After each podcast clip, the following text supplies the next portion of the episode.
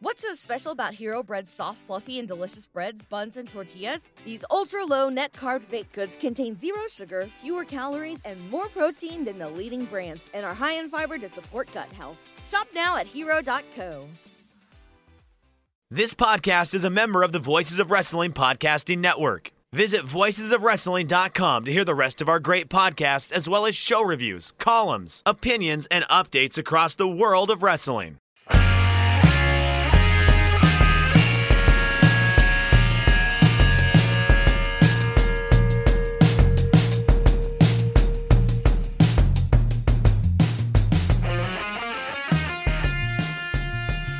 Kids, do you like pro wrestling? Well, we like pro wrestling too. It's Shake Them Ropes. I am Jeff Hawkins, joined as always by Chris Novembrino. Chris, how's it going? Oh, they call me Mr. Honey is what they call me, Jeff Hawkins, because I am so sweet. Oh. Yes, we were having an off-air discussion about Monica Honey or Manuka Honey. Monica Honey is soon debuting gimmick. Star, yeah. No, she'll be debuting in NXT in a couple of weeks here. Oh, speaking of medicine, I am blessed to have really good health insurance through my employer now. It used to be I had like cheap health insurance through my employer, but now I have good health insurance.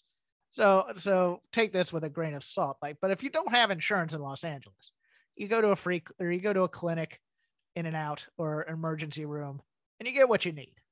You have insurance, you have to go to doctor's offices, and every doctor's office here, I'm pretty sure it's probably the same where you are, but you sign an agreement that says, and if I have to cancel at the last minute, I have to pay $25 to $75. Or something for the inconvenience. Well, Chris, I have a doctor's appointment yesterday. I am in my car on the way to the appointment. Ring. Oh, hey, Mr. Hawkins. Want to tell you that the doctor isn't in the office right now. We should have told you this yesterday. So will you be getting $75? I said, send me a check for $50, and they hung up on me. The other gimmick they do, and I'm not sure if this is everywhere else, but it is prevalent here in Southern California, is the doctor does a circuit. He does like one day in one office, one day in another office in Southern California, like way in another section of Southern California, does one day in another one, and then goes to his home base to do procedures and things. And it feels like a grift because I have to go see a specialist for a procedure that older men need to get done to make sure it's preventative. And he goes, yeah. And I was ready for it. I was ready, okay, what do we need to do here? Blah, blah, blah. Didn't eat all day. Expected to do this. No, it was just a consult. And, you have to drive 50 miles inland in California to come to my office to have this done. Oh, and you also have to have somebody come with you because we're going to put you under anesthesia and you can't drive home alone. And I'm like, well, okay. So how does one do this if one doesn't have family or friends out here? Uber, I guess. But no. You miles. Can't rideshare. The person you have to have somebody waiting in the room for you. So oh my God. So there's well, the wonders of the internet are, I think I'm going to hire somebody to pretend to be my friend for the day. I think that's the route I'm going. Cause it's like, oh, you can hire this person to run errands for you. And he has a good car. I'm like, okay, have him run errands for me for half a day, but the errand's going to be running me to this doctor's appointment and then running me back home. Because I thought about doing the drive to like a nearby shopping center and then Ubering over to the place. But it's like, you're under anesthesia. You have to have somebody with you in order to do it. And they have like medical chaperones, but those are crazy expensive. Right. Because that's like a trained professional, and you don't actually need a trained professional. No, you need someone to feign giving a crap about you, yes, and walking you out the door. And I have people that can feign giving a crap about me. It's just for 20 you can find a hobo who will do that. Not enough to drive me out there necessarily, because it's like, gas is expensive. So that's the main. Oh wait, you want me to drive all the way from the South Bay to the Valley to then drive you to Thousand Oaks? Are you crazy? It's those kinds of conversations I'm currently having. So yeah, it's I know it's first world problems. I'm just like, why doesn't he have an office in Burbank where he can just stick the thing up my butt and go? Okay. Anyway, Chris has no response for that. Anything you say. You were initially keeping the procedure private, and then you were like, no. And then you were like, it's my prostate. No. It's colonoscopy. Oh, okay. Even better. It's much more fun and far more action than I've gotten in a while. Anyways, on to the wrestling news. Top story. Roman Reigns has signed a new contract with the WWE. Exact schedule and details aren't clear, but he will work television dates, but not every week. May not be doing house shows much longer, or if so, very limited. And he won't be on every pay-per-view show. It looks like he got the Brock deal. There was a report earlier that he had agreed to only do the major pay-per-view shows per year, meaning largely the planned stadium shows in Saudi Arabia. One person in the promotion, this is the Wrestling Observer writing, with knowledge of the deal, said the first report of 6 pay-per-views wasn't exactly accurate, but close. And this year, the number of stadium shows and Saudi Arabia shows would be 8. On the May 7th house show in Trenton, New Jersey, he said that this might be the last time he wrestles in Trenton and is going through a new phase in life. After the WrestleMania Backlash pay-per-view, he teased that it might be the last time he teams with his cousins, the Usos, in a 6-man tag. He has been pulled from Hell in the Cell advertising for June 5th.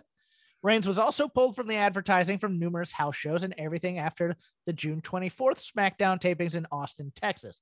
Other than the July 2nd Money in the Bank show in Las Vegas, the July 30th SummerSlam show, and the 9/3 Principality Stadium in Cardiff, Wales show, he has been pulled from all that advertising.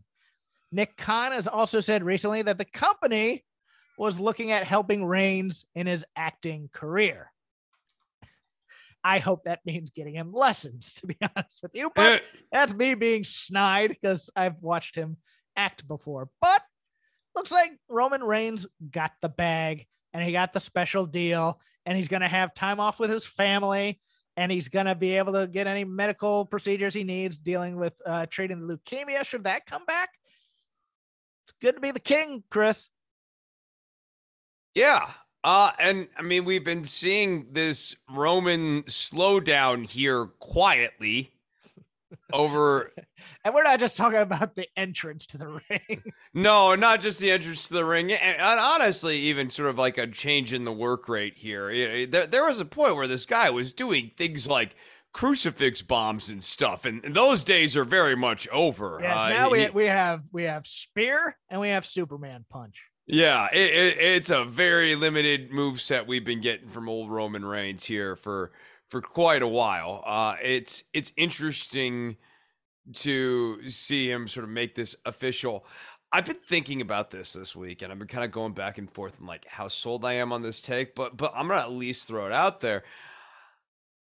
Given that I just like looked at the U.S. coronavirus cases, I wonder if Roman's thinking with his current health status that it's been a really good run, and that, you know, maybe initially here he thought, as many did, that there would be like a clear finish line to COVID-19, and it doesn't necessarily look like there's going to be a clear finish line to COVID-19, or, you know, there might be a COVID, another iteration of it that's not 19 at that in the future here. That like this might be just the way things are, and Roman's made a lot of money.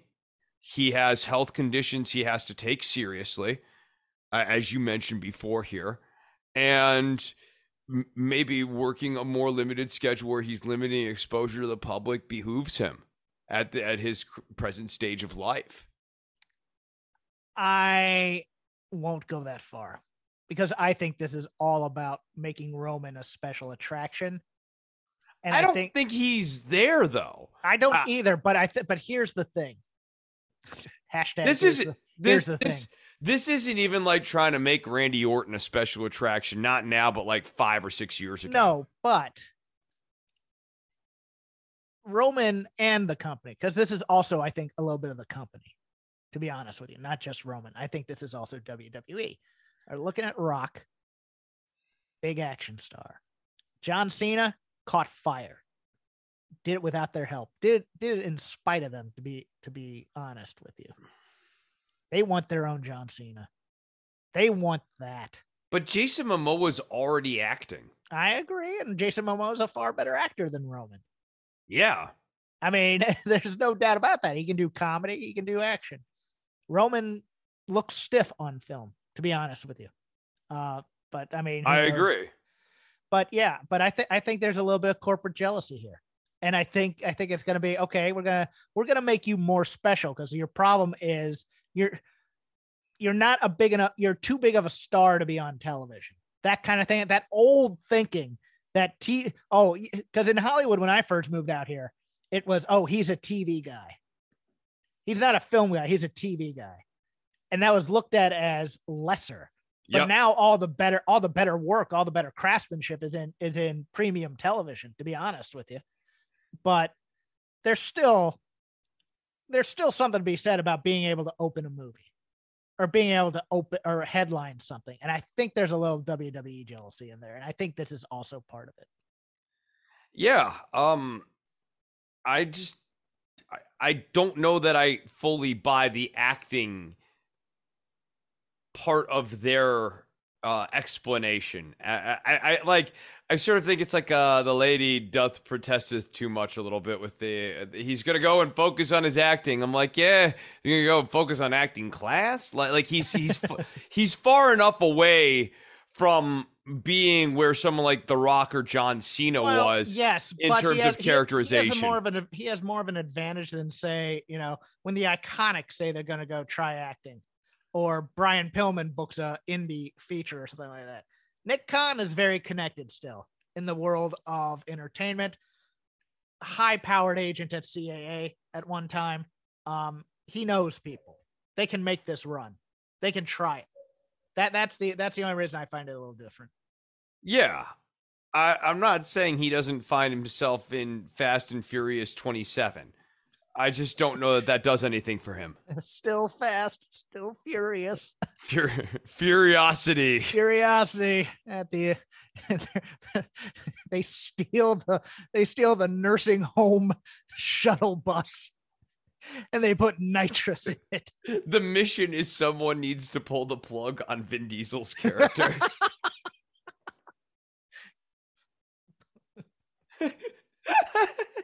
Jason Statham's character also needs a prostate exam. Quick. Yeah. Well, if you were watching Twitter in the early morning earlier this week, interesting little thread from Kota Ibushi, New Japan star who is among the most physically talented wrestlers who has ever lived. Dave Meltzer's words. May not be long for the promotion after a Twitter tirade that included claims of everything from Yakuza involvement to sexual harassment in New Japan. Should be noticed that he is not claiming any of this happened to him, but he has his own very deep issues with the company right now. He is talking about going public to the press in Japan to expose nasty details of the company and wants his release. His issues are publicly with Kikuchi, I think that's how you say it, and who he posted a private Twitter back and forth where he talked about wanting to quit the promotion, as well as company president Takami Obari, who he never mentioned in his tweets, but is upset with, feeling that the company has taken advantage of him. Gato has been trying to play peacemaker and get both sides on the same page, but Ibushi was saying that based on what he said publicly, that he doesn't think he can go back wrestling while hurt, those are my notes. So that he think he can go back. Most of his tweets were about them trying to force him into wrestling while hurt, and also about the sexual harassment thing. But also, I missed the Yakuza one, but we'll talk about that in a bit. One person with years in the industry behind the scene noted to them that if he was just criticizing management in New Japan, they could reconcile, but Ibushi broke trust and kayfabe and revealed that things that are considered firing offenses in the current industry. At press time, he was not released from his contract. He believes at this point he can't go back. His feeling was that he would have been a loyal soldier to the company if he didn't feel like he had been taken advantage of, and this is the strategy he is using for his release. Quote, "I'll expose all about the former cheater's gun," already returned, "and the sexually harassing bosses, from the company president's lies to his unreasonable power harassment this time," Ibushi tweeted. "Get prepared for this. TOSPO, Tokyo Sports, the leading sports newspaper in Japan, although the power of newspaper is nothing compared to years ago, and TV Asahi too. I don't care." This is interesting for a number of reasons, and I'll tell you why. Stateside wrestling. because number one, Ibushi was probably one of the guys, if he could come back from his injury, that AEW definitely wants for Forbidden Door. But not just that, they want him stateside working for AEW, especially with Kenny Omega, and to do a Golden Lovers thing as well. Problem is now, Ibushi may be off limits to them because of the working relationship with New Japan. Would jeopardize New Japan. Yep. Yeah. I think, you know what, if he, I think Ibushi's going to hold out till they do release him. I think he's going to go to Noah or DDT probably. I think he probably wants to stay in Japan for the most part, but I could also see him just thumbing his nose at New Japan saying, sign me AEW, I'll come work for you, and them considering it. But it's interesting. I mean, Ibushi's 40, but he's still peak physical condition for the most part. It's just, he also, well, he doesn't need the money. He comes from a very wealthy family, so he doesn't have to wrestle if he doesn't want to as well. So the injury stuff I understand, because that's old school, man. You got to, are you hurt? Are you injured? Type of thing. But the other things he's saying, yeah, knock me over with a feather that there's Yakuza involvement in professional wrestling or professional sports in Japan, Chris. Yeah, it's a strong allegation. Yes. It strikes me as far-fetched, preposterous, even impossible to believe, and it baffles the imagination that in the 21st century, in the year of our Lord 2022, Jeff, crime still exists.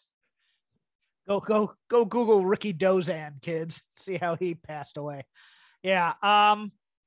But yeah, it puts AEW in a bit of a bind because we know that they've wanted Kota Ibushi. They want him badly, especially when Omega's back. And now that kind of throws some cold water on plans if they want to keep a working relationship with New Japan, which could always fall apart because it was shaky at the beginning of AEW because of how the Bucks and Omega left the promotion. So when they were trying to get a stateside type of thing going, it's interesting. Yeah, it's an interesting predicament for Kota Ibushi here. How, you know, he could always work Impact too. Like someone said he could always go back to WWE. I'm like, man, that ain't happening, dude. The way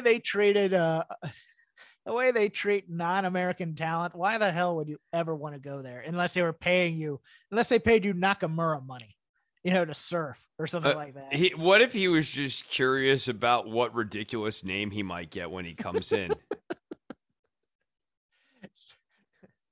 The second place or Cruiserweight Classic winner. Oh God. I don't even want to think of the names they could give him, quite frankly. They'd probably name him Yakuza.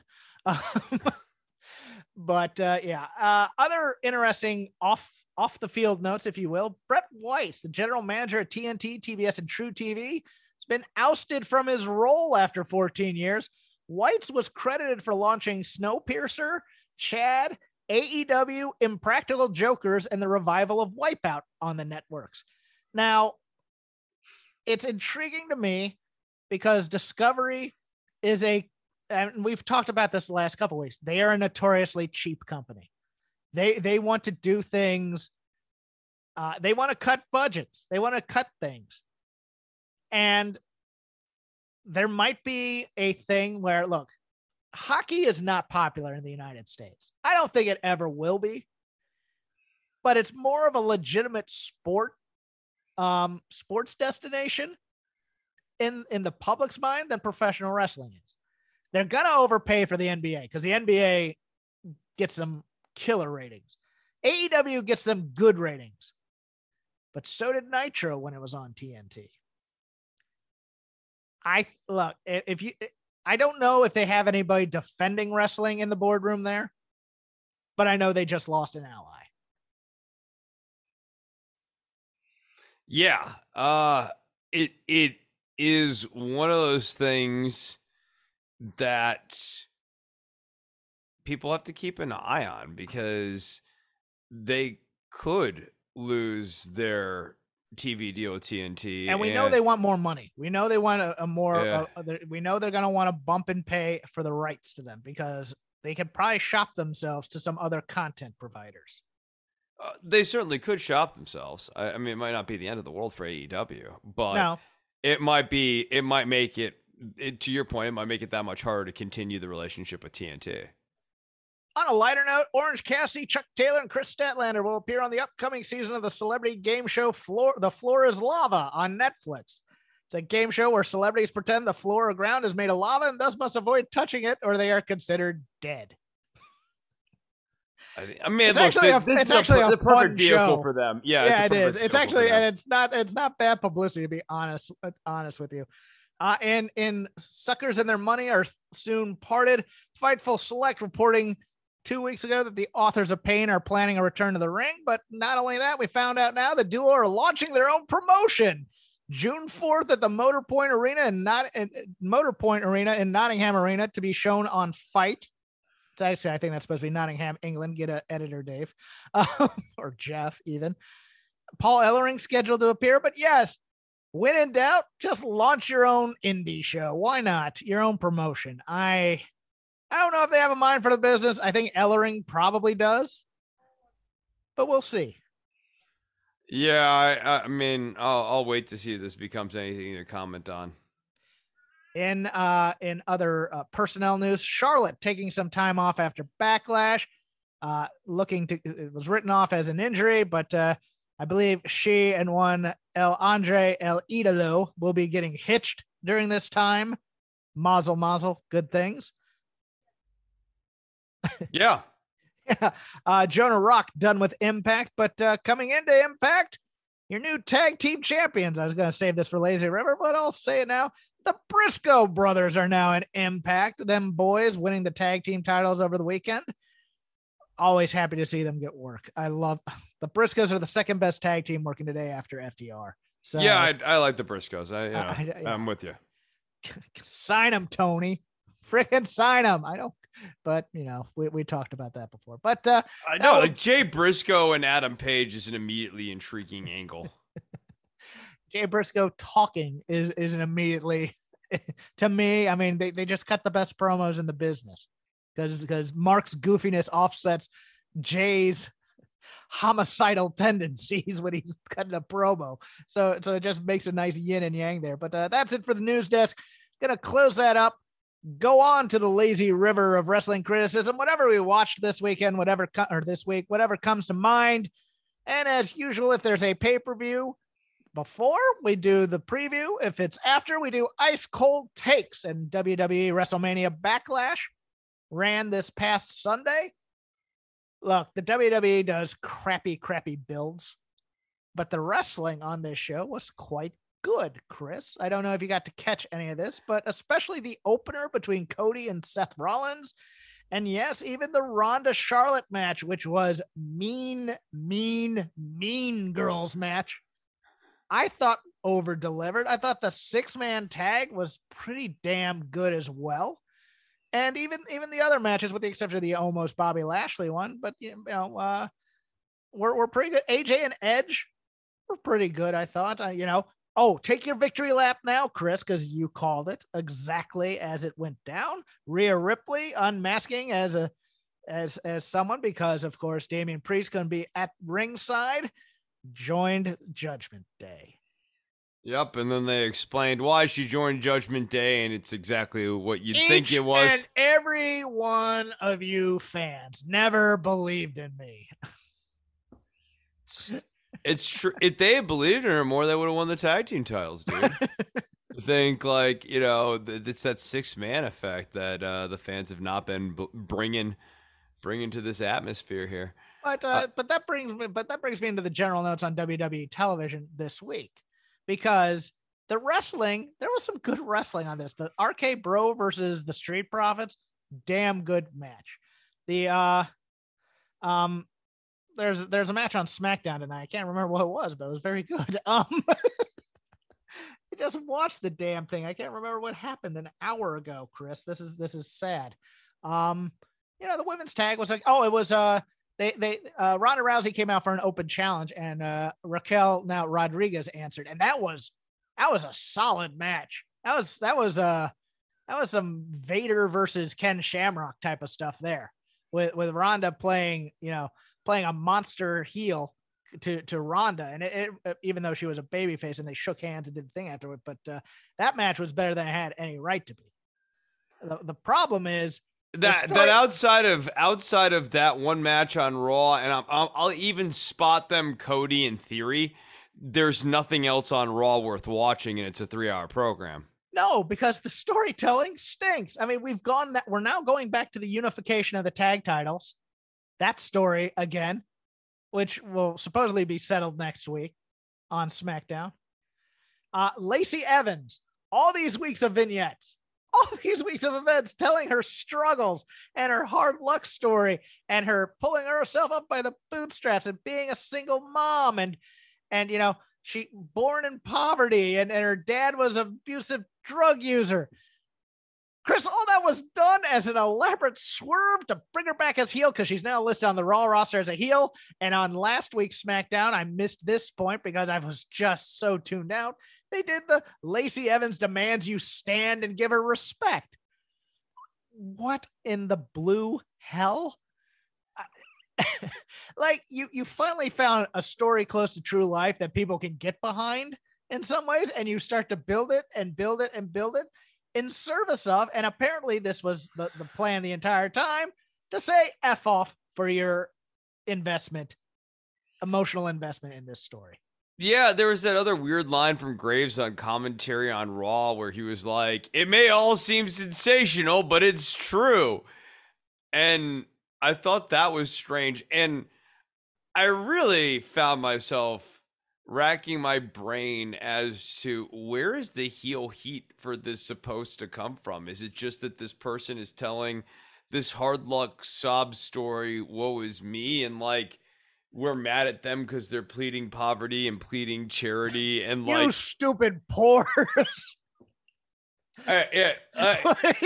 Wait, you guys thought I was a poor like one of you? No way, I'm not stupid. I'm not stupid enough to have a dad who does drugs. That's you guys. That's you people. No, but it makes a little sense that maybe Corey was implying that she made all of this up. And I'm just like, if they did this to her as a rib or something, dude, I'm flabbergasted, because it's like, okay, this is the kind of story they should be telling occasionally with people, and not make it, you know, too saccharine. But hey, make it a driving force and have people get behind someone like this. But instead, Vince just looks at it. You were born poor. Why didn't you just leave the womb and go move into a mother who was middle class, who could have raised you better?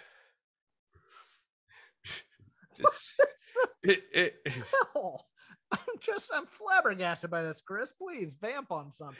It really baffles my mind where the heel heat is supposed to come from. You see, she's likable, and we can't have likable superstars. Turn them immediately heel. I just like. Why are we supposed to hate this person, Jeff? Such contempt for the audience. People are cheering this? No, she's to be scorned because she's white trash. The problem is she had to work to achieve. She should have just been born on third base. She should have had her father give her a territory, and then she could have played up the trailer park stuff in a Playboy interview or something. I rewatched that whole segment. I went, they did what? It was right after the last story. It's like, please stand and give her the respect that she deserves. And I'm like, anybody with an IQ over 50 has to be confused by this. Yeah, like, and then you go, what, should I stand? Because like, the problem is each and every one of you. Oh my God, they're gonna run that phrase into the ground. It's like there's nothing wrong with having likable baby faces. Now you can't make them stupid all the time, but you know, like they even sort of get how to do this with a character like Randy Orton. What's so special about Hero Bread's soft, fluffy, and delicious breads, buns, and tortillas? Hero Bread serves up 0 to 1 grams of net carbs, 5 to 11 grams of protein, and high fiber in every delicious serving. Made with natural ingredients, Hero Bread supports gut health, promotes weight management, and helps maintain blood sugar. Hero also drops other limited edition ultra-low net carb goodies like rich, flaky croissants and buttery brioche slider rolls. Head to hero.co to shop today. Where he's a baby face and he's likable and he's not stupid. Oh, he'll be a jerk soon enough. Well, no, I don't know what to do with everybody. Well, he's going to turn. I mean, he obviously has to turn heel on Riddle eventually. That's just like where the let's turn Riddle heel on him. They're gonna have Riddle steal his entire moveset, and they're gonna have Riddle probably turn on him. I'd almost like that. Because that doesn't make any sense. It doesn't make any sense, but yeah, whatever. Only because I want to see Riddle be heel. I actually think Orton's better as a babyface at this point in his career. He's actually having fun. We were talking about this also before the show. Randy Orton, this is the most I've liked him watching him. And because he just seems like he's having fun doing whatever. It's the most I've liked him in 10 years. Oh yeah. At least. Yeah. Yeah. It's been, you're right. It might be more than 10 years. Huh? Your turn on this lazy river. Oh man. Okay. Let us swing it over to Dynamite. Okay. I like, oh, okay. Tony Danhausen. I really enjoyed the inversion of expectations. Yes. Like with the entrance that Danhausen gets, you see Nice in the ring. I'm sitting there going like, really? They're going to feed Nice to Danhausen? And like Danhausen's coming to the ring and it looks like it's going to be a match. An AEW debut match, not a squash match, but Danhausen's going to prevail over Tony Nese, and we're going to get the debut of Danhausen. And we'll get a beatdown afterwards for the heat and elite, yeah. And instead, we want the way it needed to go, where Tony Nese completely annihilates Danhausen. It's a six-star match right there, baby. Danhausen does not need to win much. Like, he needs to occasionally hit people with that curse just to get the curse over. But it should never be, like, in any real threat of actually beating real people. It should just, like, you know, be used against the, like, JD Drakes of the world. That's the guy's name? Yeah. How about Hook and JD Drake had a fun little match? Yeah, and then Hook came out, and Danhausen shook hands. It was, to your point, it's almost the opposite. So instead of the babyface Danhausen winning and then Tony Nese getting his heat back, you have Nese winning and then Danhausen gets his heat back because he gets the handshake from Hook, which is really what his whole quest has been about anyways. Yeah, and I got a big pop in the audience. I mean, even the announcers went, whoa, you know, that kind of thing. Yeah, no, I actually thought that this whole scene was played out really well. I thought not only that, but this will also get into my next point, but the fact that Danhausen's curse on Nese was interrupted and then put on Mark Sterling and then paid off later in the Wardlow bit, which now we get into that. That was awesome. All of it. The Dark Side of the Ring parody, which was pitch perfect. Jericho asking how much he's getting paid to talk about MJF. Taz doing the I can't over emotional, I can't handle this, I have to leave. Yeah, no, and like having Jake Roberts in there too. Barry Horowitz, take it from me, a top guy. Yeah, like that guy's a jobber. Like, great stuff. The contract signing. Yeah, you have these dopey security guys who are all trainees at wrestling schools, of course, but but taking off the handcuffs. And God bless prop comedy. Sometimes it goes wrong. They couldn't get that second handcuff off for a while. I was a little worried they're going to say, okay, run with it. And then he's going to punch somebody. And he's going to. No, that's always a juice job. Yeah. You can't just leave that cuff on. Yeah. But you know what? It was fun. It was what it needed to be. Wardlow has some great reactions. Just his cocky, just arrogance, you know, just knowing that he could overpower people at any time is so fantastic. That look, this MJF thing is getting over with me a lot, and it's going to get Wardlow over. Like I said, the danger is going to be the first program they put Wardlow in after this MJF program. Yes, that has to be handled very well. But like, no, Wardlow's very much back on track. I think even the usage of Long Island with MJF, like it's yes. nice to have MJF Island. It's funny. It like, was, just the one place, you know, they try to do this with Brit, but it doesn't work with Brit because. No, but it's just so great with MJF where it's like it's the mirror universe where Bizarro World where MJF is like the greatest guy of all time. And he comes out and plays it like he's a babyface. Yes, I actually, the best thing that happened there was Tony Schiavone like had that incredulous, disgusted line of like, he'd stab them all in the back in a second. Hi, I can't believe he's doing this. Like that was so great. Yes, Tony Schiavone's so good in this. Schiavone's disgust at certain people, whether it's Adam Cole or MJF. It's just with Adam Cole, he has that ulterior motive, which makes it slightly creepy at the same time, but it still works every time. Where he's like, here's my friend Britt Baker, that nasty Adam Cole, that kind of thing. But also, you know, going into that, it played into the Punk thing as well. Punk wearing the Tavares jersey, and you may not have gotten this level of subtext, but I believe his name is Brad Tavares, team captain for the New York Islanders, demanded to be traded, got traded to the Toronto Maple Leafs, and is having a killer season. And it's just it's rubbed a lot. So Punk is look, I'm looking to make this up to you. Turns around, he's a heel this week, and after healing up Adam Page last week. I loved that confrontation. That confrontation was super cleverly done by Punk because it still played into the fact that in Long Island, Punk is a heel. But when they go to Chicago and when this whole thing ends, it's going to be Paige who's the heel. Vegas. It goes to Vegas? I thought this was going to Chicago at some point. No, this is Double or Nothing in 2 weeks. When does it go? When are they going to Chicago? Didn't Paige say Chicago? No, they're going to Houston next week. Oh, I thought they were going.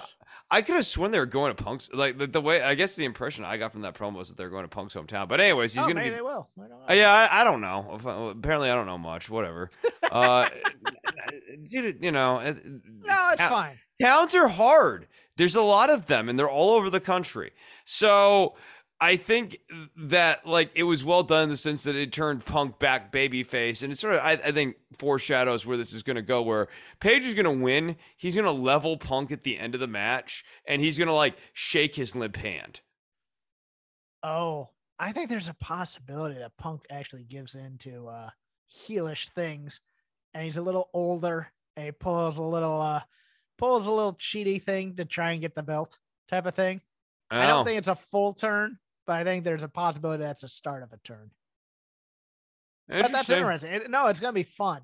Yeah. I don't know.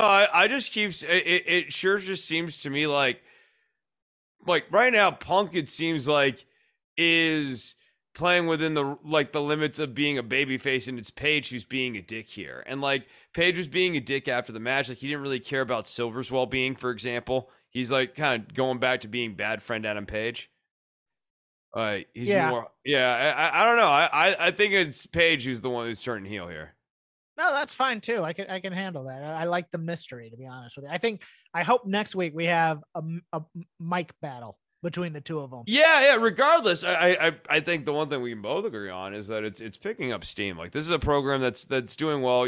My interest. Yeah, absolutely. No, I'm looking forward to this match, and I really liked the deployment of the Buckshot Lariat this week as the finish of the match. Even if it wasn't the greatest Buckshot Lariat you ever saw. We can go back to Dynamite in a second. I'm gonna make a quick detour because I'm gonna give a shout out to someone from AEW Dark. Vicky Dreamboat. Well, faced Abaddon on this week's AEW Dark. It looks like Abaddon's getting a couple of matches here and there.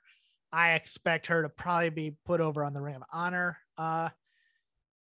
roster. But the reason I'm shouting out Vicky Dreamboat is because Vicky Dreamboat is a member of the improv community. And this was fascinating to me. I didn't know who this was, so I'm watching an interview, and she goes, oh, yeah, you know, I trained improv for a number of years, blah, blah, blah, blah. So old Jeff Hawkins slipped into the DMs and had a discussion about improv with her. And she is out of Seattle's Jet City Improv, where we have a lot of friends. And she and her fiance have now moved to Jacksonville and are going to open an improv theater over there. So it was a cool little chat about improv, and nothing too deep, but just kind of congratulating her and stuff like that. I thought that was kind of cool.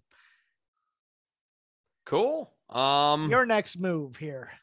My next move here, this Jeff Hardy and Darby Allin match. So yes. Jeff Hardy has been having a bunch of stinkers, and here's what I'll say about this match. It wasn't a stinker. It was insane. For the type of match it was, it took way too many risks, and the ladder and chairs spot that they did was that baffled me.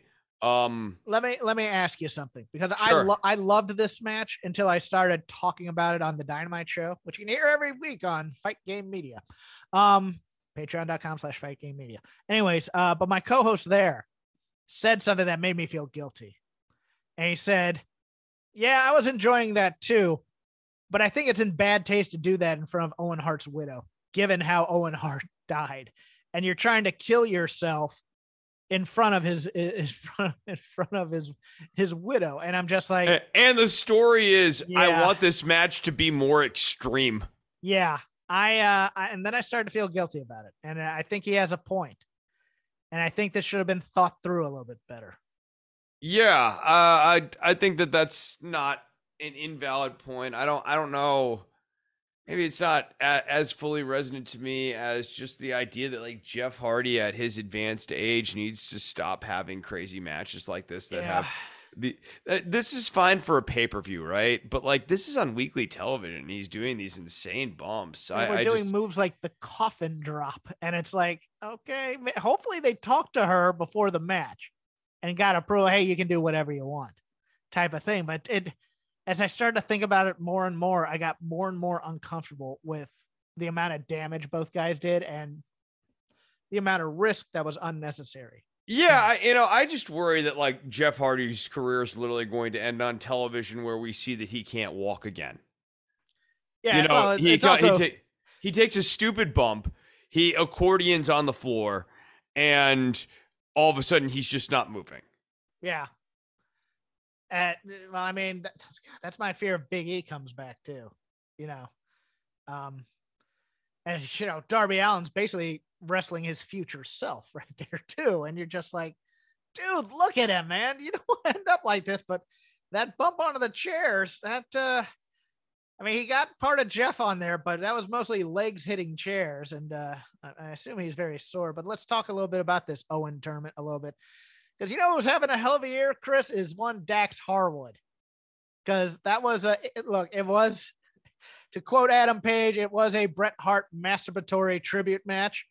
It was very HBK Bret Hart in terms of a lot of the moves and mannerisms there. But man, that's the most fun I've had in an Adam Cole match in a long time. I adored the blocked Panama Sunset into roll through into a pile driver. I loved that it did not end on Adam Cole's finisher, but it ended on a sharpshooter instead. I really liked this match a lot. Yeah, I agree. I liked this match a lot. Dax Harwood, I'm with you, really starting to stand out as like a very nice singles talent who's able to get the best out of the other guy in the ring because they're able to have a creative, interactive match with one another. Yeah, it was very old school. It was very... It was very chop heavy. It was very wear a guy down as opposed to do a lot of moves, which I appreciated. What do you think? I wasn't going to go to a non sequitur, but I do want to go back to the Owen bracket, because I had an odd idea for the Joker on the men's side. On the women's side, I think it's probably going to be Athena/Ember Moon, because it is in Houston. Mm. But I thought of a pick that wasn't on the board that I think would be cool, if only for a very short run. And there's a wrestler out there, Chris, that has been a tag team partner of Owen Hart and has been an opponent of Owen Hart that is still active in the ring and can still go to a moderate pace. Ken Shamrock? No, I was thinking Too Cold Scorpio. Oh, okay. Too Cold Scorpio teamed with Owen in New Japan in 91. And then in the late 80s in the late 90s, 97, 98 period, when he was Flash Funk / Scorpio / part of the Job Squad, he had a few matches in there with Owen Hart. I was like, that would be a nice little tribute right there. First match with Joe. Could get some moves in. Maybe the Ring of Honor crew ends up costing Joe the match, and he can have a match with Phoenix, and Phoenix could beat him. And I think that would be perfectly appropriate. But I think anybody they get is probably going to be pretty good in this. Yeah, no, I hadn't had any strong thoughts as to who the Joker's going to end up being here. Like, I thought Christian might be a possibility due to the Canadian / trainer type of connection. Mm-hmm. I mean, there's plenty of good ideas. I mean, you could say Cesaro, but I don't think there's any chance they work with Cesaro. They didn't have interest in Cesaro before for some reason. That's crazy to me still. It's a little crazy, but I think it's also we've taken up enough ex-WWE people, and also he was using them for leverage at the time in a negotiation against WWE that might have been frowned upon. Yeah, maybe so. I just think, I mean, he's sneaky big, so on this roster, I think he'd really stand out as a big dominant heel. Yeah. I mean, but yeah, I think I hope it. I think it's not going to be a superstar, but I think it's going to be a name person. I just it's nice to be surprised occasionally. I'm happy that it has not yet been spoiled. Well, I'm going to put Cesaro up in the air then. I'm going to go for it. Okay, cool. Yeah. Your turn, sir. Man, there is nothing that gets me more excited every week than NXT, and this week was no exception. Jeffrey Hawkins. I have quit watching now officially after this week. I can't watch this thing. This thing, look, it was a great idea to have a mostly women's show. If you have a roster that can handle it. Yeah. Ain't that the truth? I mean, because after that opener, there's some rough sweat here. Oh man, yeah, that opener was fine. You know, it was an NXT special, but like it was good. And Chu and Roxanne work well together. They work well together, and Roxanne's like she's nice. She's a real nice talent. Fallon Henley and Sloane Jacobs is where this starts falling off. I'm just gonna do this as my segment here. This is where this starts falling off. The Tony D'Angelo and Legado del Fantasma storyline is like the most predictable mafia war storyline you've ever heard of. Like, but I mean, it made me laugh that Cruz del Toro volunteered to go off by himself to go start the car, that he didn't even take Joaquin Wilde with him. He just was like, this seems like a good idea to me, as they're gloating about how they were able to pick off AJ Galante last week because he was by himself. Like, what is with the kidnapping? The kidnapping. It's their only move. It's like the number of people that get that's how you get whacked in NXT with no repercussions at all, ever. Yeah, normally you throw someone in the trunk after something bad happens to them, whereas this is just like get in the trunk. Like, it's so weird. Well, it is Tuesday. Yeah, gotta get in the trunk. Alba Fire's a fine name. The Amari Miller match went on longer than it really needed to. Agreed. Yeah. And then lastly, look, I think Andre Chase is actually a good little gimmick. I really do. That was fun. The Sarai, the backstage thing. Yes, my favorite line is the glee that Andre has and the pride that he has when he discovers that Chase University has a foreign language department. Like he discovered, he's like, we have a foreign language department. Like this kicks ass is like the tone of his voice. It's so great. I love the kid, dude. He is out kicking his coverage with this, and it's great. I mean, the look when his sweater was blue coming out. Good comedy. It was, and of course, Bodie with the pigtails. Just the hell with it. I'm digging it. It's going with it. What did you think of Cora Jade and Natty? I mean, I don't hate having Natty prevail over Cora Jade and have this be Cora Jade's hill to climb. Like, I mean, this really needs, in order for this to work, it needs a rematch. I'm not going to say, let's just see where this goes. I'm going to say that in order for this to be a satisfactory thing to have done, Cora Jade needs to have a rematch with Natalya, where this time she's able to see through all the tricks and she's wiser. The handshake was a bit much. Yeah, no joke. You know, the show of respect afterwards, after taking the shortcuts. Yeah, I mean, that was the part that was baffling. Ballsy. It's like, yeah, I cheated, but hey, good game. Like, I guess you just got outplayed, but no, I mean, the handshake never should have happened. Yeah. This show sucks. Like, I may start watching Impact every week. It really is a thing where if I didn't need to make sure when I got to the mic here, I knew what I was talking about with the state of professional wrestling at least half as well as I presently do, I would not want, because like Nikita Lyons stinks. Yes. This Ariana Grace is infinitely more interesting than Nikita Lyons or Lash Legend. Like, and they won't push her anywhere near as much. I saw a lot more out of Ariana Grace than I saw out of any of them. They're not going to do anything with that. The match style of this NXT, just it is crappy WWE training. Yeah, it's the WWE match. WWE. That's my problem with it. It's like there's nothing interesting about it. So there's nothing unique about it. The Briscoes are on Impact. I'm going to watch Impact, and I think I've, you know, since I've kind of, I haven't seen the Loser Leaves NXT UK match yet, but I heard it was pretty good. But I've kind of fallen on the wayside of NXT UK. I may just start watching Impact as opposed to either of the NXT shows, because they have good rosters.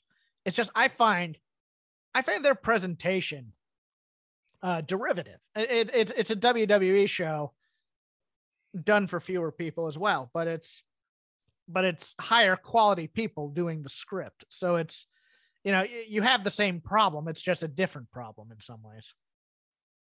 Yeah. Bring it back to Dynamite. Yeah. I was going to do that too. So go ahead. Okay. Ricky Starks and Jungle Boy. This is where I was going to go. So okay. Yes. Go for it. You go cool. for it then.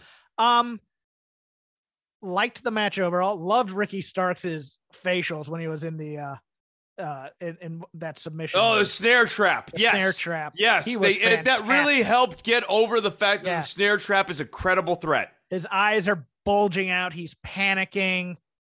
His resolve is breaking. No, like there was a moment of resolve breaking. I liked that a lot. But this angle and the way that Jungle Boy lost, a little too cute by half. I mean, right. There were too many moves. It was a bit of a Rube Goldberg machine there at the end with all the different tag teams. So Swerve comes out. And, oh, my God. I can't believe you lost after this. Jungle Boy is turned to the referee, who is just being a moron. He gets hit in the ropes and then rolled up and then gets hit with the finisher. It's not even like a solid shot. It's just a glancing blow on the ropes. And they have to put over, oh, he may have hit his neck on the ropes, blah, blah, blah, and then gets pinned. So he looks like a geek, and he's sulking. And he's sulking after getting the visual cover on Ricky Starks during the match, which is also relevant to the way Christian reacts to all of this. Yes. And now we have way too many things going on, because we have Swerve, who looks like he's going to join Team Taz, I think, because I think this is all a bit of a ruse. To be honest with you, you have Starks and Hobbs out there, you know, doing what Hobbs and Starks do. You have Christian glaring at Jungle Boy way too long. And then you have Keith Lee kind of shuffling down, taking his time, you know, because he has to wait for his music to hit to come running down to the ring. And I think we've basically just shifted the triple threat we thought we were going to get for another triple threat, because I think we thought we were going to get Bucks, Red Dragon, and Jurassic Express. And I think instead we're going to get Team Taz, Jurassic Express, and Swerve and Keith Lee. Yeah. Which will be interesting. I mean, I think maybe that will postpone. But they've decided to rush this entire thing to get there. Yes, this angle really was sort of like let's get there kind of quickly. It was interesting to have Jungle Boy going for the FTW title with little fanfare. Yeah. Yeah, I have nothing else on my lazy river list, to be honest with you. Yeah. I don't know that I do either. We don't really watch SmackDown. I watched SmackDown tonight. Okay, what'd you think of it? Like I said, I liked the Raquel Ronda match. Okay. I'm frustrated that we're going back to the well on the unification with the tag title thing, but you know, I mean, the Usos and Roman cut a pretty good promo.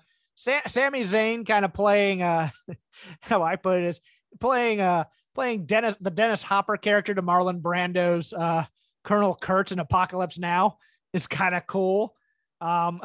Where he's making he made a match basically with Riddle, whereas if Riddle won, they'd get the unification match without permission, and Roman Reigns endorsed it, and of course they did. You know, it was an okay show. It's missing some things.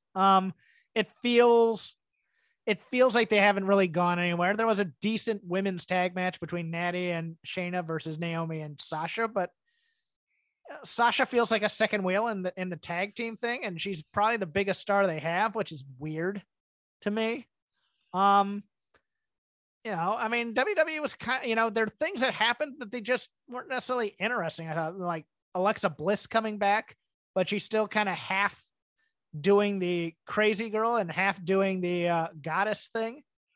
And I don't think that's going to work at all. And, you know, I like Sonya getting fired because thank God we're not going to have another heel manager type of or heel thing. But, you know, WWE they don't get too emotional in their programs. They don't get too much heat in their programs. It's just these guys are fighting right now because, oh, they ran into each other backstage and now they're feuding.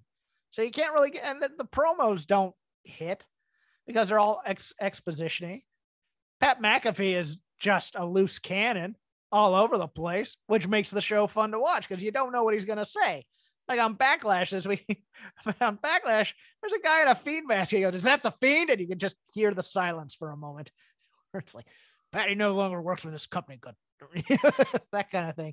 Like Pat's just going to go off on the fly and do what Pat does because he doesn't need the money and he doesn't need the job. So it's still a fun watch, but it's not an interesting watch in some ways. Yeah. Like Becky Lynch. I don't know what the hell, what kind of performance art she's trying to do. Her and Seth are still in a contest to see who can have the wackier costume, I think. But I don't like this Becky. But Becky and Asuka at the same time are magic because Asuka's just crazy. And I love crazy Asuka. But she's having a blast doing whatever the hell she thinks she's doing. And Becky's just angry at it, which makes a good straight absurd scene for me. But at the same time, you know, Becky looking like Lady Gaga / lead singer of Paramore, whatever she's trying to do here. It's not an interesting character to me, to be honest with you. It's just Becky out of her element because she should be a babyface.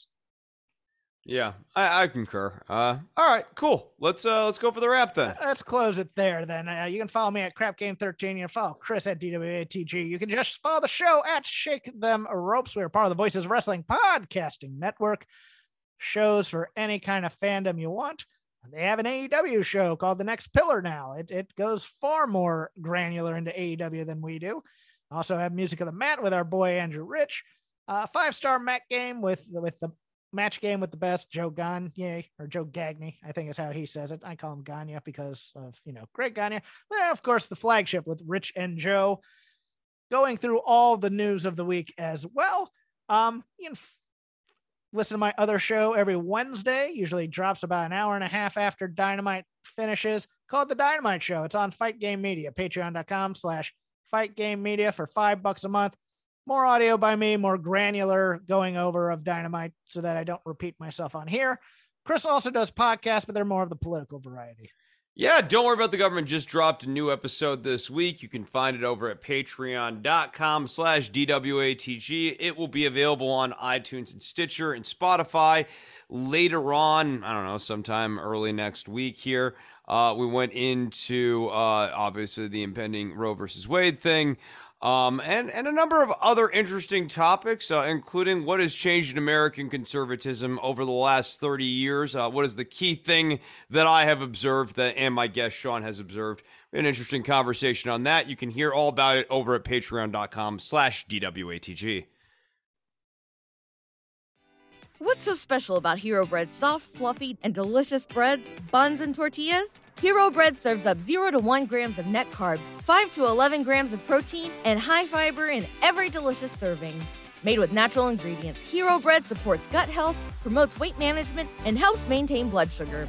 Hero also drops other limited edition ultra-low net carb goodies like rich flaky croissants and buttery brioche slider rolls. Head to Hero.co to shop today.